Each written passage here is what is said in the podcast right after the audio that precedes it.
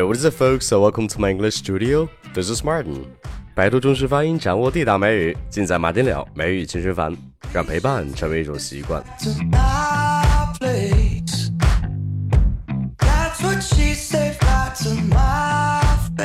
我们现在都很忙，但是说起忙的英文，你好像只会说 busy。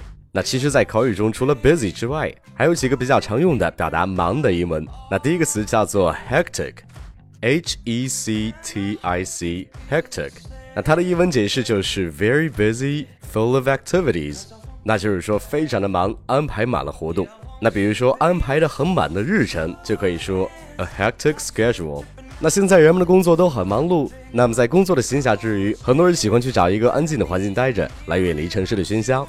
那我之前也是刚刚去郊游，那我发现了一个地方特别适合在忙碌过后，在那里坐着静静，十分的舒服。那如果你想用英文来介绍这个地方的话，其实可以这么说 This place is a haven for people tired of the hectic pace of city life. This place is a haven for people tired of the hectic pace of city life. 那这一块就是说，这个地方对于那些厌倦了城市的喧嚣的人们来说，是一个很好的避风港。诶，那这句话中有一个词叫做 haven, H A V E N, haven。你千万不要看错，它读作 haven 这个词是港湾和避难所的意思。你千万不要把这个词看成天堂，而天堂这个词读作 heaven, H E A V E N, heaven。 所以说 haven 是港湾避难所的意思，而 heaven 才是天堂的意思。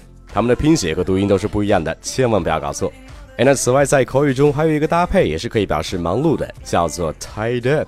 那 T I E, tie作为动词有打结或者是绑起来的意思。那你想一下，你都被绑起来了，是不是哪儿都去不了了呀？所以说用 tied up 来形容你现在很忙碌，这是十分形象的。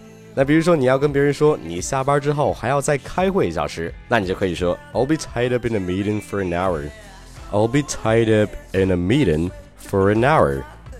或者是在 tied up 的后面加上 with 这个词，然后在后面跟上一个名词，就是可以表示你忙着做某事儿。比如说我特别喜欢买书，那新书买回来之后，我就别的事儿都不干了，先忙着看我新买的书。那英文的话就可以说 I'm so tied up with my new books. I'm so tied up with my new books. 所以说如果你想说你在忙，或者是你在忙着做某事儿，你就不要只会用 busy。 那我希望我能帮你尽量的去扩充一下你的词汇量，多积累一些这样的地道表达，那对于你来说是一点坏处都没有的，所以说一定要去把它们掌握到位。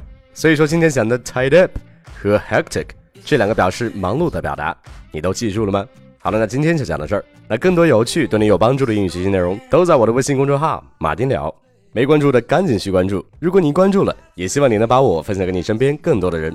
哎，对了，如果你想听今天例句的详细发音讲解，并且针对每期播客的语料让我给你一对一纠音，那请你相信我的美语纠音班是最适合你的，在短时间内让你的进步显而易见，让你讲出的英文逼格满满。跟马丁聊学美语，让你的发音无懈可击，每天一小步，发音提高一大步。 Alright, that's pretty much it. Thanks for tuning in. And as always, till next time, peace.